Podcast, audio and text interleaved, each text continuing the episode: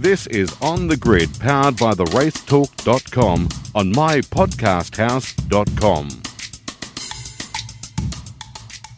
G'day everyone and welcome to another episode of On the Grid here on mypodcasthouse.com or on the Radio Share Limited's RS1. Thank you for joining us. A big final show for 2020 this week. We speak to Tim Blanchard who has started up his own operation for the Cool Drive racing team. We find out how that's going for him shortly. Also, Crowley and I will wrap up what has been a massive 2020 in motorsport for good and bad reasons. But first the news and the big news comes out of Erebus Motorsport, Dave Reynolds and the team splitting ways a couple of years into their their 10 year contract. The team confirming that Reynolds will move on with speculation that he will end up in Rick Kelly's old seat at Kelly Racing after his Erebus engineer, Alistair McVean, left the team and has been signed by the Kellys. This means a double departure for Erebus, with Anton De Pasquale also leaving the team and heading to Dick Johnson Racing. It's also believed that Penrite Oil, the major sponsor of Erebus, will join Reynolds at Kelly Racing as well. In other driver news, Fabian Coulthard has been signed on by Team Sydney and will remain a full time driver in 2021 after departing Dick Johnson Racing. The 38 year old replaces Alex Davison in the seat of the local Legends car. Also, Brad Jones Racing has announced that Jack Smith remains with the team for season 2021. Supercars has confirmed it will introduce a high degradation super soft tyre in 2021, but only at selected events. The super soft tyre will be used at Winton Motor Raceway and Hidden Valley Raceway, circuits both considered to have low degradation surfaces and 32 races. Will cover 12 rounds for the 2021 Repco Supercar season. The formats will see 2 by 258 kilometre races to start and end the season, with the Bathurst 1000 remaining the only enduro for the year. The races will be in the sprint format from 100 to 125 kilometres long. The F1 season is over. Here's Dale Rogers to wrap it up for us. Dale. Thanks, Tony. 17 races in five months is how the Formula One season for 2020 will be remembered, starting back in Austria on July 5 ending in Abu Dhabi on December the 13th. And visited 13 countries, which is really an extraordinary effort in just five months putting this season together. Final race uh, in Abu Dhabi, and Max Verstappen completely dominated the race uh, with a pole a, race win, and up until the last lap, he had the fastest lap as well, which Danny Ricciardo snuffled from him on that very, very last lap. But it was interesting that development on the Red Bull RB16 had not ceased. Uh, the car sprouted a new rear wing uh, in Abu Dhabi with a central pillar rather than the dual pillar. So it showed that development was still going on and probably a lot of testing of components for 2021 where the rules are fairly stable. Alex Albon uh, probably did his final job application for 2021, with drove to a very very solid fourth place as well, bookending the two Mercedes Benz. And the Mercs just did not have the pace. Uh, Lewis Hamilton, clearly still suffering from uh, his, his COVID bout, uh, was really exhausted by the end of the race. Uh, and Bottas, try as he might, could do nothing to close down Max. Tyres became the issue once again in Abu Dhabi. Uh, Pirelli had brought the C5, C4, and C3, the, the softest combination of tyres they have to the track, but the, certainly the softer tyre was a, a real struggle. Bottas commented after the qualifying that I think the main issue is that we just could not get the soft tyre to work properly, said Bottas. And Abu Dhabi once again showed that it is a visually spectacular racing track which delivers very, very boring motor racing. Uh, it, it's a tragedy, really. A, a, brilliant track, a brilliant circuit, two DRS zones, big opportunity for passing, but it really is a tyre conservation style circuit. Interesting notes, Tony, at the end of the season. Um, new look. Uh, Helmet designs and matey matey farewells seem to be the order of the day. Um, the McLaren duo had new designs and also launched a, a very, very funny video about their season. Uh, Charles Leclerc also had a, a, tribute helmet to Sebastian Vettel. Uh, George Russell probably had the best with, of all with it, with a, a stunning uh, Williams tribute helmet. As we learned today that Frank Williams apparently is in hospital and quite quite ill. And Danny Ric wrapped up uh, fifth in the championship, and he had a big smiley face mask. It was his sort of contribution and uh, a very uh, emotional uh, farewell to Renault as well. And how about the love between all these drivers, Tony? Uh, it's it, can you ever imagine James Hunt or Michael Schumacher or even our own AJ uh, with their arms round the drivers, their, their co-drivers and their teammates as they farewell them into the distance of another team. It just would never have happened. So um, this uh, politically correct era that we're in has rubbed off on Formula One. So that's it, Tony. That's it for the year. Uh, we must congratulate Lewis Hamilton, a, a, a, stunning performance in the Mercedes. He is a worthy world champion, seven times.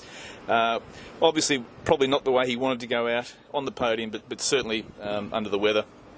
It's, it's, a relatively short break now. Daniel Ricciardo announcing during the week that he will not even be returning to Australia for the first time in his Formula One career over Christmas to spend time in Perth. He will be uh, back in the UK and uh, they'll be testing relatively soon in, in early February in Barcelona. So a very, very short turnaround after what has been an extraordinary season of Formula One. We visited some amazing racetracks uh, in 2020, and I think that will be the legacy of not only getting the series up and running, but also some of the venues that we saw for the first time, and hopefully we will see again in. Uh, in 2021. So, uh, Tony, that's it. Formula One done and dusted for the year. We'll be back on the race on, on the grid soon to talk more Formula One in the off season. Thanks for that, Dale. That's the end of our news. Let's get into the show. This is On the Grid on mypodcasthouse.com. All right, time to catch up with Richard Craill, who had a long drive back from uh, Melbourne to Adelaide after a weekend of racing down here. How are you, Krause? Oh, Shebex, it's just nice to say I was at a racetrack, mate. It was such a cool thing to head over to Sandown for the, the Shannon's Motorsport Australia Festival with Porsche and the Porsche Pace and Michelin Cup. We'll talk about it later in the show, but really terrific weekend. Bodes well for Carrera Cup and Sprint Challenge next year. But really nice to get to Melbourne, mate, and uh, catch up with um, some of the Victorians. Your social schedule was a bit busy for me to catch up with you. You're, you're a busy man this time of year, but uh, thoroughly enjoyed it. Really, really good weekend, and great to be back at the racetrack and back at Sandown. Yeah, no, great to uh, have you back in our lovely state.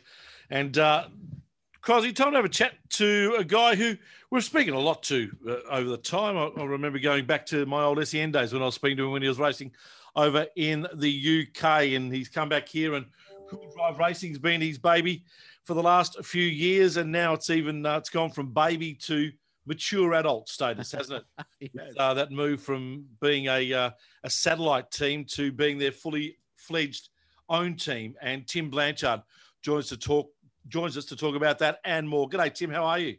Good, thanks. How are you guys going? Excellent, thank you, mate. First of all, congratulations uh, on taking the big step.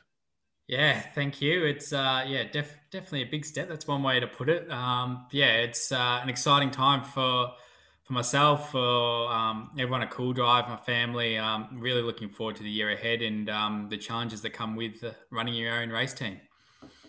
Tim, uh, this has been a, a, while in the making, hasn't it? Has this this has been something that's been in the back of your mind, I suppose, since you really engaged with with supercars as a as a license holder. Yeah, definitely. It's probably something I've always, even as a kid, wanted to do is run my own race team. It's obviously had a lot of aspirations from my own driving career, and that was always the initial focus. But long term, even as a kid, I always wanted to to run my own team. Um, it's a bit of a side thing. Um, but yeah, obviously the opportunity came up a few years ago to buy buy the wreck, and and we did that. And that we didn't buy that wreck to um, for my own driving career. It kind of tied in nicely. It was good good to, uh, for my own driving career, but that wasn't the purpose for buying it. Buying the wreck was to give uh, the family and the business and myself something to do post my driving career. And we did that for a little while till I stopped driving full time two years ago. And then uh, part of that deal with Brad Jones was you know, to give Macca the opportunity to move into the, the main series and um, done that the last two years. And I think Macca did a fantastic job. And we, you know, that deal went very well for us. But now it's kind of the time for us to, I guess, stand on our own two feet and uh, and execute the long term plan for purchasing the wreck. So the role that you'll move into, Tim, you'll be the the overseer and the, the team principal, effectively.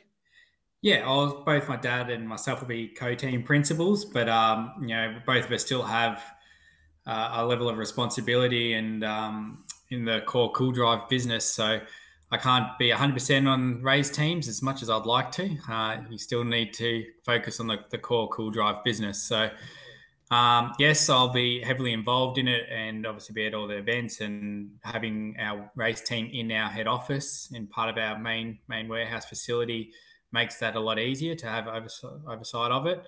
But we'll also be we've also employed Brendan Hogan as the te- team manager, and so we'll try not to micromanage him and give him the ability to run run the team day to day as much as possible. Uh, Tim Slade signed up, locked away.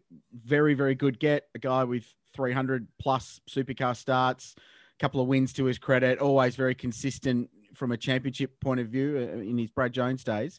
Um, was it an easy decision to grab Tim, or, or did you go through the driver market, which is pretty fluid at the moment, to be honest? So there's plenty of options out there. What was the process to to get Slade Dog on board and and, and lock him away? Uh, yeah, it was a fairly big process. I guess there was plenty of options around, especially a few months ago when we were working on it. Mm. Um, but we kind of narrowed it down to three guys that we were really keen on. Um, and I guess there was we kind of went through the process on each of those those guys. Um, and uh, I guess a, basically we came up with a bit of a structure of how we rated each driver, what as a new team we were going to be looking for, and how each of those drivers ranked against that. Um, and one of the, I guess, when building a new team, building the foundations and the culture of the team were really important to us, and having a driver that had experience and was going to be able to help develop and bring new ideas or bring experience to the team was really critical. So um, once we did all the analysis, uh, Slady kind of came out ahead, and, and that's that's why we went down that road. Just having that level head and that that positive attitude and um, experience was was critical for us. Um, you know, he's been one of my best mates for a long period of time, and mm. uh, I think that if anything worked against him because I was kind of critical, uh, probably a bit nervous about employing a friend as a driver, but well, you know, there's a few other people involved in that, that process uh, of decision making. And um, when we did all the, the analysis, Slady came out ahead. And so I'm really excited to have him on board. And we're really focused on, I think Slady's always been very competitive and, you know, in the top few in the championship when he's in an environment that's really supportive and really, um, uh, really behind him and backs him. And we're really focusing on building a team around Slady and, and, an environment where he feels he can really excel moving forward. And I suppose no higher praise that, I mean, he drove for Roger Penske and Dick Johnson at Bathurst this year. So that it's a pretty good endorsement, isn't it, when you've got that on your CV, aside from everything else that, that Timmy's been able to do and what's been a really solid career. Yeah, he's done a, an exceptional job over a long period of time. And, um, you know, I was his teammate at Brad Jones Racing, so I, I, I witnessed behind the scenes the up and downs of of how that went for him and and how he goes about his racing. So that that kind of gave me a lot more insight as to if he was the right person and what we needed to do to provide an environment to make sure he's successful. So I'm I'm hopeful we've done that. Um, but yeah, like you said, uh, you know, Roger Penske doesn't hire hire duds. He's he does a lot of homework in who he employs to drive his race cars, especially to share a car with Scott McLaughlin. Mm. So he was there for a reason, and um, you know, we, you know, I, I, did reach out to Ryan Story, and he he kind of couldn't speak highly enough of Slady and, and recommended it, that it would be a good option for us to go with, uh, as we as did quite a few other people. So um, yeah, I, I think think we've got, got the right man for the job, and uh, now we just got to make sure we give him the tools and the, the team around him to get, get the results. Mate, is there an Excel spreadsheet that has like a checkbox of things that you need to do to set up a team, or you just sort of make it up as you go along? I, I would assume that there's so many things that you have to do to get it ready and going. Yeah, uh, definitely. Uh, we started doing a spreadsheet, but we were wasting half the day. We, have still got a bit of one going, but to be honest, we spent half the day adding things to the check to the spreadsheet instead of getting stuff done. So we've kind of relaxed on that a little bit. the first few weeks it was, but we are 100% starting from scratch. You know, four or five weeks ago, we had a warehouse full of racking and parts. Um, we've now had to pull all that down, move all the racking elsewhere, move all the product to another part of the warehouse or another warehouse, in fact.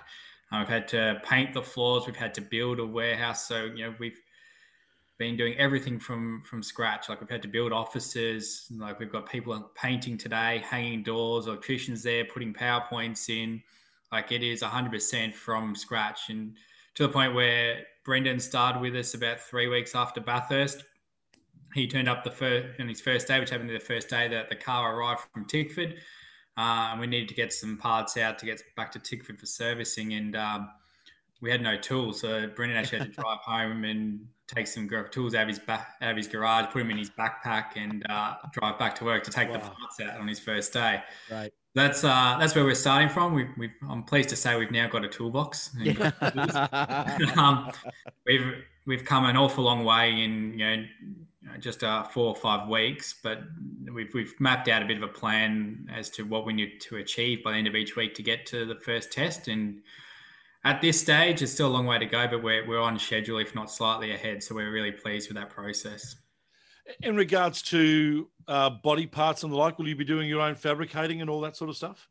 Uh, no, we'll have a little fab shop and us, we'll have our own sub assembly and sign writing department, uh, rooms and setups for it. Um, but we're, we're getting a lot of support from Tickford, and obviously we have a heavily uh, we're, we're very closely linked with Phil Munday. He's on board as an advisor to the team and helping us out quite a bit. So it's more than just a car he's supplying. He's he's been in and been in the workshop. We've Brendan and I have been calling him and harassing him uh, a lot the last few weeks, trying you know leveraging. He's you know the last three years he's been through the journey that we're just commencing on. So I think there's mm-hmm. not no one in pit lane who knows what we're about to go through better than Phil at the moment. So we've been leveraging off him a fair bit, and he still does a lot of the, the panel work and composites for the Ford team. So he's helping us out with that stuff a lot as well. Uh, you, you mentioned Tickford, Tim. I'm interested to to know the process of going with them. I, I would imagine when you, you sat down with Timmy Edwards there, and he would have said, "We appreciate you have a choice in supercar teams. Thank you for for allying with us and buying our gear." Was it just a case of the the fact that the 23Red cars were there and available, and you can grab them, and it was a turnkey thing, or did you actually go broader? Did you have a chat to Roland or even Brad about getting machinery out of out of other gears, running a Holden, perhaps? What what was the process to to get to this point where you've got a Mustang, and in particular those uh, Phil Munday ones? Yeah, funnily enough, when uh, you want to spend money with a race team, team owners are pretty good to take your phone calls. yeah, so, yeah. Uh, there was no no issues with uh, ringing Tim Edwards and uh, and getting some support from those guys mm. when you want to spend money with him. Um, but yeah, I guess you know with all the changes for Gen three coming in, um, we'll probably lean towards hanging off till Gen 3 regulations came through to, to do this, yep. uh, especially with all the COVID stuff earlier this year. Um, so it was probably still a year away from from coming to fruition.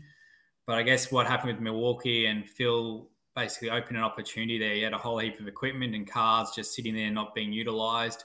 Um, we've known Phil for well, a long time, but we kind of got to know Phil very well through my days at LDM mm. um, and kept in contact quite a lot since then. So when the whole Milwaukee thing happened and 23Red uh, changed, um, we, we kind of spoke to Phil a little bit about that and some of his thoughts longer term and what he wanted to do with all his equipment and his cars. And we kind of put forward a suggestion of what we how we saw uh, this working, how he could still be involved. And um, you know, he was quite excited by the idea, and and it kind of that's that's how it eventuated. And um, so yeah, like I guess the, there are other options there, which I wouldn't say we ignored them, but the only way to make this possible for, for next year was going was with the support of Phil Munday, and with that came the a Tickford Mustang.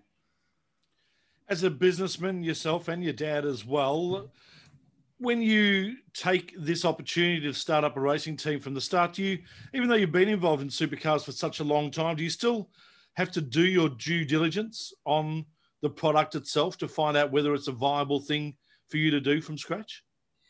Uh, yeah, yeah, I guess guess you do. So we um, you know, we did a fair bit of, I guess, research on developments and of, of development of a budget. Um, so we, we did quite a bit of work on that and how much it would cost to run it. Um, we're on track so far. I'm sure hopefully our CFO is not listening, but I'm sure we'll probably blow that out of the water as most race teams do. But uh, yeah, we're, we're kind of trying to be a bit smarter the way we do it. But yeah, we did quite a bit of due diligence. Um, we spoke to quite a few people in the industry to get their thoughts on how to do it. And like I said, you know, the Phil Munday is a, a great resource for us because he's three years ago he went off on the quest and you know obviously bought into LDM and then ended up taking over the whole thing and starting his own team and he's building his own. He basically November I think it was 2016 or 2017, he built his own workshop and started from complete scratch, just like we're doing. So he's been through the whole process in the last three years. So he's kind of given us a lot of advice of the do's and don'ts, and um, there's a lot of don'ts. but uh, yeah, I think having that guidance and support's really been beneficial. And that due diligence, uh, as you mentioned, covers uh, what to do. Does it also cover should we do? Did you look into that side of the business as well? Uh yeah, yeah, yeah, we did. But um, you know, there's there's obviously a lot of question marks about the uh, at the time. There's a lot of question marks about the TV deal, um, Gen three, which there's still a lot of question marks about. But um, you know, for us, we're an automotive parts business. Our, our we're a trade business, so our customer are mechanics, which have a huge, which have a huge connection with motor racing. So for our business, um, being involved in supercar or motor racing in general, but particularly supercars as the top level of motorsport in Australia, uh, really um, has a great connection with our staff and customers. So it's always been a very important or key part of our marketing program um, that we've been able to leverage off and uh, quite quite well, I think.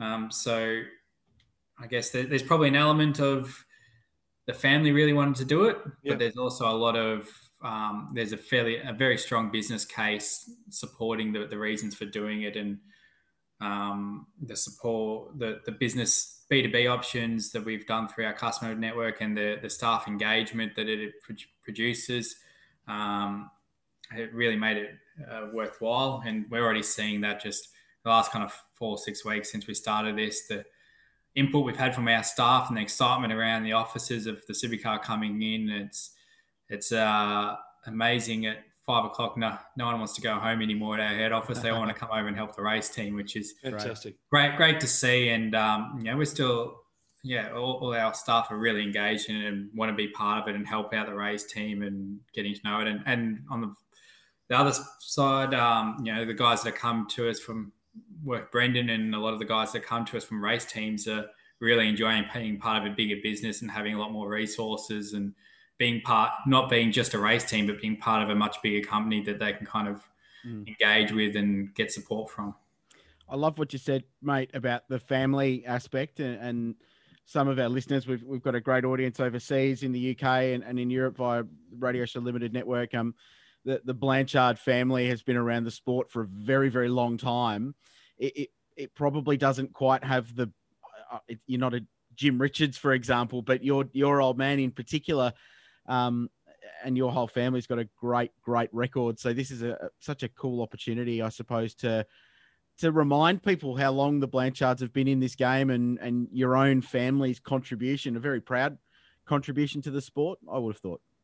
Yeah, definitely. Um, yeah, it's family. The Blanchard family's been involved in the automotive industry for over hundred years. Um, my great grandfather had a yeah. mechanic shop down in Preston in, in Melbourne here. Um, and then obviously my grandfather's it was worked in the automotive trade his whole life. Started as a mechanic 14, and then you know started Cool Drive 40 years ago, and then you know and he did a lot of car rallying in his younger days. And obviously my dad and myself have been heavily involved in motor racing, so um, yeah, we've kind of it's always a bit of a joke, I guess, around Cool Drive is that Cool Drive exists so the Blanchards can go motor race. sure that's quite true or, or politically correct, but uh, I'll, I'll, run with it. Yeah, uh, but yeah, it's it's a big part of our business. It's a big part of our family and our and um and now our business, and it's something we're quite proud of. We've had involvement in motorsport at all sorts of levels um, over a long period of time. We've helped out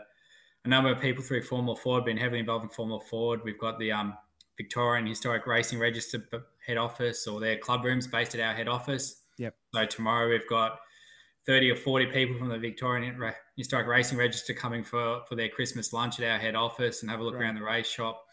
Um, and there's some quite well known people like Ian Tate that are involved yeah. in, in, that, that racing club that have had a long history in motorsports. So the association with our family and motor racing is it's not just a uh, something that's come about in the last five years. It's been a lifelong thing from multiple generations. Mm. And please, please tell me if you've started your own race team. Please tell me you're going to co-drive at Bathurst next year. You're not going to take this opportunity and put the headsets on. Surely you're going to keep keep going around as a co-driver.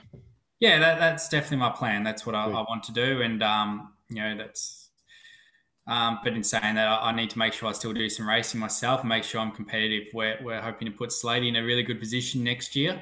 And um, I know we're, we're all work, everyone involved in this program is working extremely hard at the moment. And I'd hate to go in underprepared myself into Bathurst. So mm. if Sladey's going really well and um, yeah, if, as long as I've done a bit of driving myself, then then yeah, I'll be driving driving with Sladey. But I don't want to do anything that's going to be at the detriment of Sladey or the, or the, the team in general. So uh, it very much sounds to me like it's a team for the people, Tim. Uh, while it's a, a, a, team that the family set up, but it seems like there's so much interest from outside through the through the business through other things that there's going to be a lot of support for you from day one, which is fantastic.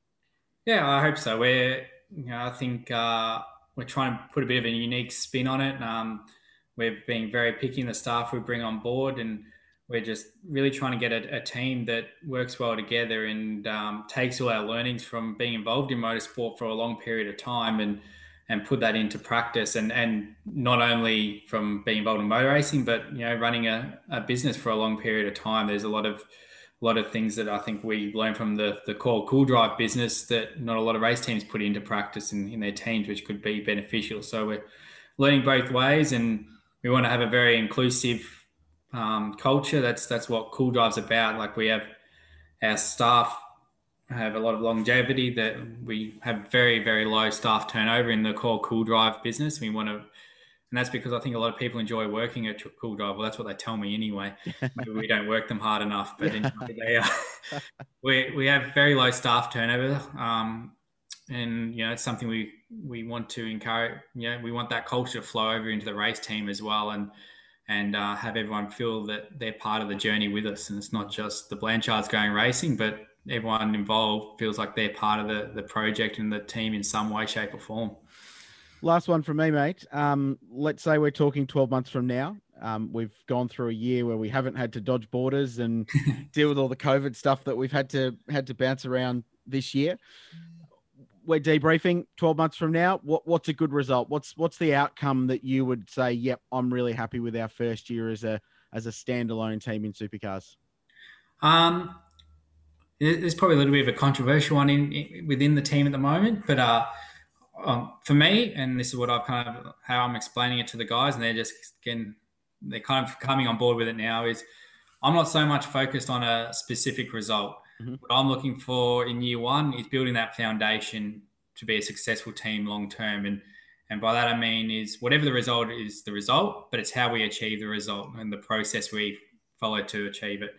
Um, so you know, anyone, I, I feel like anyone in supercars can, the teams are good enough and the people are good enough in most supercar teams that they can go out and get a podium yep. on their day if all the stars align.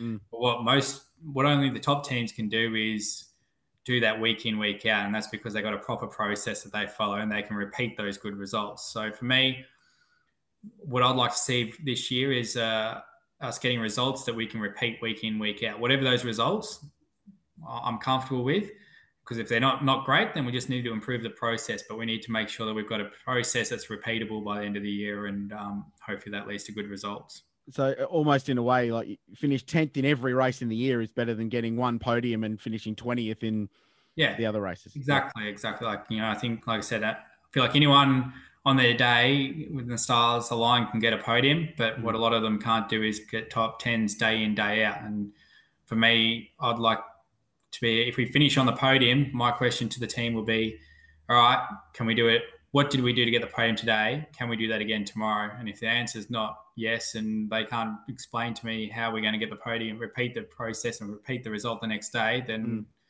that's not a good result for me. But you won't hand the podium back, obviously. No, absolutely. no, take but. You know, I take it.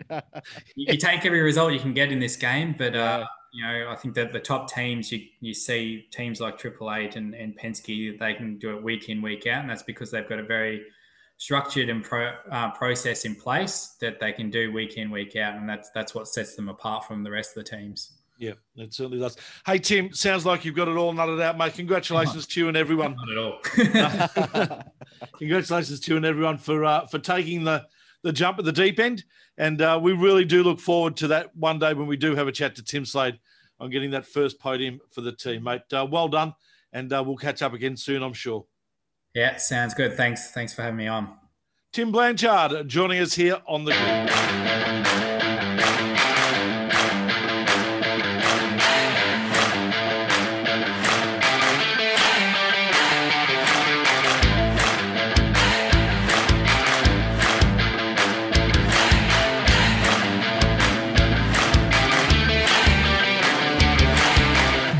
welcome back. Kralsey sticks around to finish off the show with me. We've given the other two boys a, an early Christmas mark, Kralsey, and it's just you and me to say goodbye. Yeah, like it, Shebex. Um, isn't Timmy Blanchard a good dude? You, you and I have both known him for some time. Um, yeah. From a from a media capacity, you, you've you've covered his, his journey longer than I have, but uh, yeah, well, 16, 16 years now I've been yeah. interviewing Tim since he was driving over in the UK, and uh, mm. yeah, always got on really well with him. And as I said at the end, uh, uh, you know, just been a big supporter of his. Really have. Yeah, I, I, he's a ripper dude, and it's a great racing family, and, and we tried to touch on that in our in our chat with him. Um, yeah, I remember him in Formula Ford, and man, he was good in a Formula Ford car. Super, and, and had a real crack at the UK thing. Ultimately, the funding didn't happen, but yeah, um, had a real shake at it, and, and was good in Super Two as well. Was a was a contender regularly in that for whatever reason, the stars just didn't align for him in supercar land. I, I don't know what it was, but but, um, but Krause, we see it so many times, and yeah. it's not just in supercars, but in others where guys who you know can drive and you see them drive so well leading up to the top category, but they just whether they fall into a team that just hasn't got the best gear or yeah maybe a little bit understaffed and. You, know as well as I do that you've got to have everything going for you to have oh, a competitive outfit. Yeah, and it's not. I'm not having a crack at Tim for that. No, Absolutely. no, no. He's had a, a, very, very decent career, um, and you know, next year jumps in alongside Tim Slade at Mount Panorama in a Tickford car, essentially a Tickford car. We saw how good they were this year, so yeah. um, there's no reason to say he couldn't couldn't get a very big result at Mount Panorama next year. So no, it's it's a terrific story, and, and it it really does. Um, I, I think there was some concern in in supercars world about where teams might come from. Um, and certainly we've seen a reduction in the grid for various reasons. That there's been teams expanding, four car teams.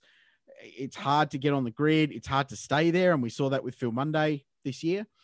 But it, it's nice to know that there are businesses like, or families like the Blanchards with businesses like CoolDrive that yeah. not only have the financial backing to make it work, and you've got to remember that that they've fully funded a supercar now for what six or seven years as cool as a cool drive supercar, whether Tim's been driving or whether it's it's been Macaulay Jones in the last couple of years.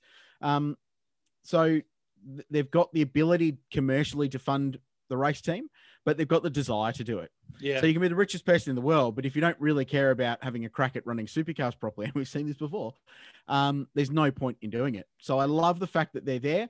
And, and what it does, Shebex, is it's a platform for the future. And, and who knows, in five years, they may be in a position commercially where they go, do you know what? We're going to add a second car. Mm. Car of the future or Gen 3, sorry, is going to be cheaper to run, we hope. If they nail all of that, they could spend three years down the road what they're spending now to run two cars. So they could expand. And, and this is how race teams are born. So, you know, in a couple of years' time, we could see a two car um, Tim Blanchard Racing squad um, at, at, the pointy end of supercars doing their own thing. They could get a manufacturer, who knows? So it, it's just exciting to see another outfit having a go. And, and I really applaud the fact that they're not just a satellite Tickford. I yes. love the fact they're doing their own thing. I love the fact they've got their own people. They've got Brendan Hogan on board. Yes, they're getting cars from Tickford. That's a sensible thing to do. But um, I love the fact they're having a proper crack at being their own independent race team, which is terrific. It, it, it actually makes the whole Kelly racing thing even more impressive, doesn't mm-hmm. it? Mm. And we know, and we we know that they've done it before. They've had the, you know, they've had the uh, the Nissans in the past, and then uh, made mm. their way into the Mustangs, of course. But to be able to to build a brand new Mustang basically from scratch, yeah, and have it be competitive in its first year, yeah. An amazing effort. Yeah, 100%. It's hard to be an independent. Uh, Kelly's are slightly different because they are doing everything in house. So, you know, the Blanchards have done a very sensible thing for a team in their position to go and buy a car that's good to go. So, a rocket that was on the podium uh, at the Adelaide 500 this year in the hands of Will Davison. That's their Yeah. car. Um, that that's the sensible way to do it, especially with a massive regulation change coming up. The the Kellys are slightly different in that they had already tooled up to be a fully in-house, completely independent team. So they're more like a Triple Eight or a Tickford, where they do everything in house. They do their engines, they do the Yes. chassis, everything. The Blanchards aren't there yet, but that's not to say they couldn't be down the road, and and that's the exciting thing about it. Yeah. So and, it- I, and I wasn't comparing the two. I was just No, saying how no, impressive the Kelly. Yeah, it- situation it adds, is. It adds context for sure. Yeah. Um, and, and in a way, you you would expect, without wanting to put the pressure on, you would expect it in a way to be a little bit more straightforward for the Blanchards. I was going to say easy, but that's the wrong word because Mm. supercars ain't easy. Um, because they don't have to, they're not going to have an engine shop. They're not going to have a fa- full fabrication shop to do all that stuff. They can focus on being a car racing team, which is great in the knowledge they've got machinery to do the job. No, full credit to them. It- it's a great story. It's a great addition to the grid, Shebex. Um, I- really, really like it. It, it adds some more storylines, I think, to where the, the silly season lands and who ends up where and what Tickford do with their fourth car. We, all- we all know the rumors that it, it could be a Castrol back car with Tom Randall driving and Rick Kelly in the Enduros. That's certainly a possibility. Um, we all fully expect David Reynolds to end up in a Kelly racing car, but at the same time, um, I, I love that this is locked in. It's locked in in December. They can go through Christmas knowing what they've got planned, and and they're locked away. So Lee Holdsworth. yeah, well, I mean that that could be the big story. Is is Lethal missing out on a drive? And if he does, mate, we need to get him on a long term contract for on the grid and sign him up as a member of the team because um, it'd be tragic if he's not on the grid next year after the season he had in the truck assist car at, at Tickford Racing. uh, You know, podium finisher, contender, week in week out.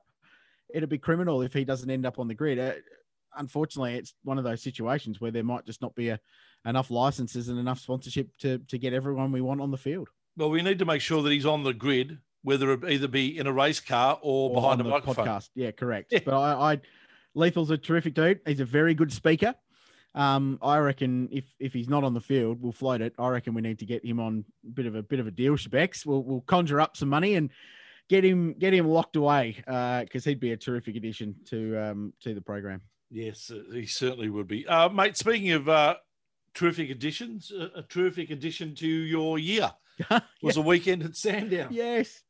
Yeah, um, you're right. It was. Oh, it was. It was bloody lovely, Shebex, to to go back and catch up with the Porsche family um, at the the Shannon's Motorsport Australia Festival at, at Sandown Motor Raceway down there in sunny Springvale. I'm, I'm actually quite sunburnt, Shebex. You had some you lovely, lovely Melbourne weather on the weekend, which was excellent. No, great weekend. Um, we we combined the fields for Carrera Cup and Sprint Challenge. We had 18 cars uh, across the four classes, pro and pro am in each. Um, we put on some really, really good motor racing, um, and and it's just shaping up very, very well. We we filmed some content that that's coming out in the next couple of days. That's very exciting. Um, we had a Porsche speed comparison between Porsche Taycan, the electric uh, EV that Porsche's launched, which is an extraordinary thing. Yeah. Uh, Luke Youlden was driving that against Chris Pither in a GT2 RS, a GT3 RS, I should say, road car, and Tony D'Alberto driving a cup car. And we did a, a Formula One Grand Prix style speed comparison with the three of them. Um, turns out at Sandown, the handicap's not very big because it's a short lap Yes. in those cars. So it was only about three seconds handicap between the three cars, which uh, shows you how impressive the Taycan is. Um, and I won't spoil any of the content. Jump over to Porsche Motorsport Australia uh, and the social channels. They'll drop this week. Might even be out by the time you hear this podcast. Um, but uh, even a full blown Carrera Cup car on a standing start cannot beat the Taycan to 100 k's an hour. whiz. Oh mate, that thing launches so hard Yeah. um, 500 kilowatts, 700 odd horsepower, and four wheel drive EV. Um, really impressive. But it was a great weekend, Shebex. Full credit to, to Porsche and, and the Porsche team for putting that together. I think they've managed what they were and, and indeed, more pertinently, what they weren't able to do this year due to the calendars really well. It's a good 10 out of competitors. Great to get everyone back on track and, uh, and go motor racing. And Krause, you caught up with the uh, the final uh, podium uh, from the weekend. Let's have a listen to your chat with the boys now. Gravy, congrats, mate. Pro Am winner. Great weekend at Sandown. Yeah, it was really good. It, it's a good hit out. 45 minutes is a pretty good hit out. uh, the, the, boys were chasing and chasing, so that was good. It kept me pretty occupied because they were all over me. Um, bit, bit more legs down the straight, so it was quite good. So it was a really good hit out. It's good to be back. Uh, great event by Porsche, and it really caps a good year, you know, well, really caps a tough year off. Perfect. One take one. Yep.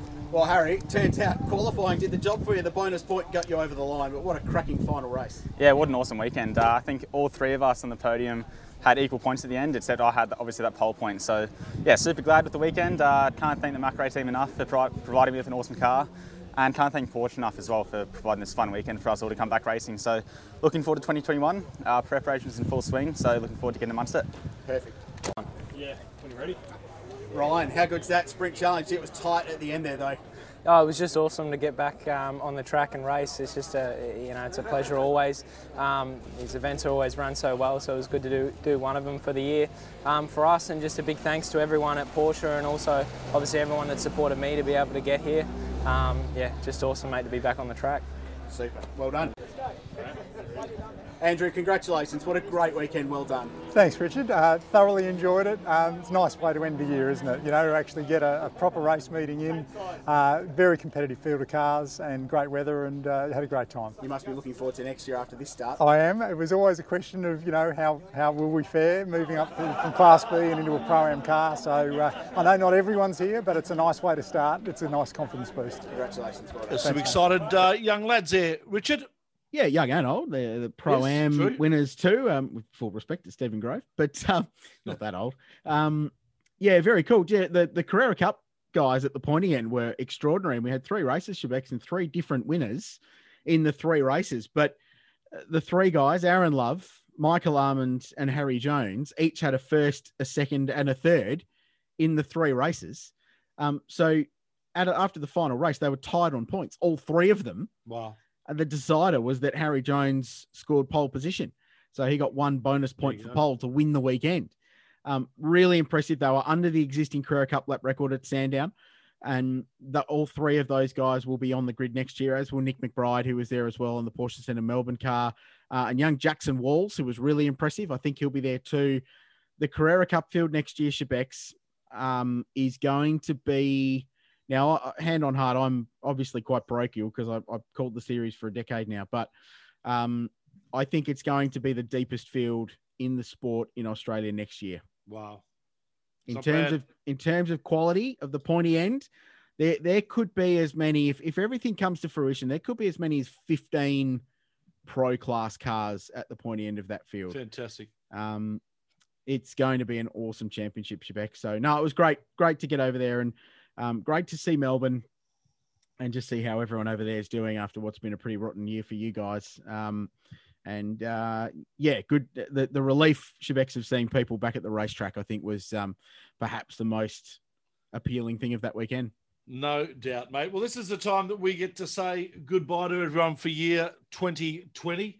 And we thank everyone for their uh, patronage to On the Grid and the Race Talk for this year. Record numbers for both our podcast and the website as well. It's just been an absolutely massive year for us. And as I said, we just so from the bottom of our hearts thank everyone for taking a liking to what we do. Yeah, I, I agree with you, Shebex, and, and the podcast in particular um, to to John and Eve uh, and Tim Gray over at um, RSL in the UK. Thank you to those guys, especially for uh, running us uh, yeah. on Thursday night, 9 p.m. UK time, um, and and allowing us to jump on board to the the midweek motorsport family and the the radio show limited family and, and of course radiolemans.com at the 24 hour um, it's great that we're able to give our aussie um, motorsport scene that that global attention that we feel like it deserves and but but also we know that there's a lot of fans of supercar racing of Australian motorsport in general, GT racing, TCR, S5000, the things we've covered. We know there's a great audience for that um, and a great thirst for an international audience. So we're massive thanks to those guys for um, for getting us on board this year and, and giving us a regular time slot. We really appreciate that. And I've got to single out Shebex uh, to Chris Gillespie, Katie Nolan, and all the team at, at National Transport Insurance, and in particular the, the Truck Assist link who have just been a godsend this year. uh, massively responsible for us being able to do what we've been able to do with the racetalk.com this year and, and keeping it a viable proposition at a time when there was no motor racing. So, therefore, very few of us had any income. Um, their support, moral and otherwise, has been incredible. So, we really thank them from the bottom of our hearts Yeah, for uh, for backing us through this year. And, and there are so many stories, Shebex, of of businesses, of people, of race teams, um, and of our motorsport family stepping up to the plate. And, and if it's one thing I think we can take away from 2020 is that this group of people that we've got in our industry here, um, both that we work with and well beyond that, is just for the most part an outstanding group of people that will go to the edges of the world, or this year the edges of the continent, because we weren't allowed to leave it, um, to support their own.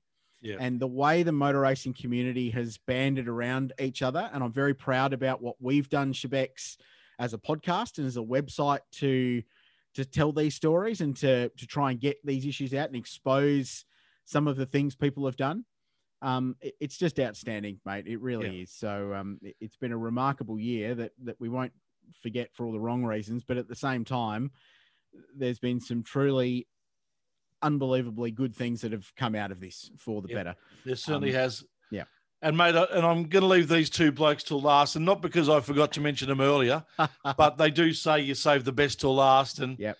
these are two of the best blokes around in Mark Walker and Dale Rogers, tirelessly putting their efforts into uh, everything that we do as well with the website and with the podcast. So to both you guys as well, thank you so much for your patronage throughout the year and uh, your help and your uh, your laughs that we've had, especially on our uh, WhatsApp group or our messenger group. That's always been Yeah. heaps of fun on race day. Can't mention anything that we No, talk about. No, no, we we the lawsuits would be extraordinary. no, I agree, Shebex. They've been outstanding uh, all the while juggling lockdowns and home life and young kids and and everything about that. So, um, yeah, terrific contributors. And and I think the other thing, I mean, we're all doing this because we love it. We're not making millions out of this. So, um, we we do it because we're passionate about our sport, aren't we? And Yeah. and this is why we we do this show week in week out, and um, we have a great time. So, and we I think we we give each other grief, but we're all good mates. So, and and that makes it all worthwhile. So, Yeah, it Um, certainly does. I think we can confirm that next year beers with the race talk will be back. Yes. Um, the the brief but much loved program of us telling people to meet us at a pub, and we'll buy them beers. Uh, it happened twice, and we bought a total of about six beers. So. Uh, I'm working on a beer sponsor for next year, and if I can't get a beer Yeah. sponsor, Shebex, I'm going to get a red wine sponsor. Ned Whiskey. Well, we should talk to the Ned boys because um, that was going to be another great thing that never happened. But um, Jump on, Steve. Yes. Um, so we've got big plans. We're, we're going to have a massive year next year. We're going to be on the road again. Um, we're going to be back racing. We're going to get all the other categories up and running. Um, we'll tell you the stories and, and talk to the people that make it all happen. So massively looking forward to it. Yep, certainly am. Thanks for your help, buddy. Really appreciate it. Tony Shebeki and Richard Craill signing off, folks. Thank you once again for supporting us in 2020. And here's to a massive 2021. We'll be with you in a few weeks' time to start talking about it. Till then.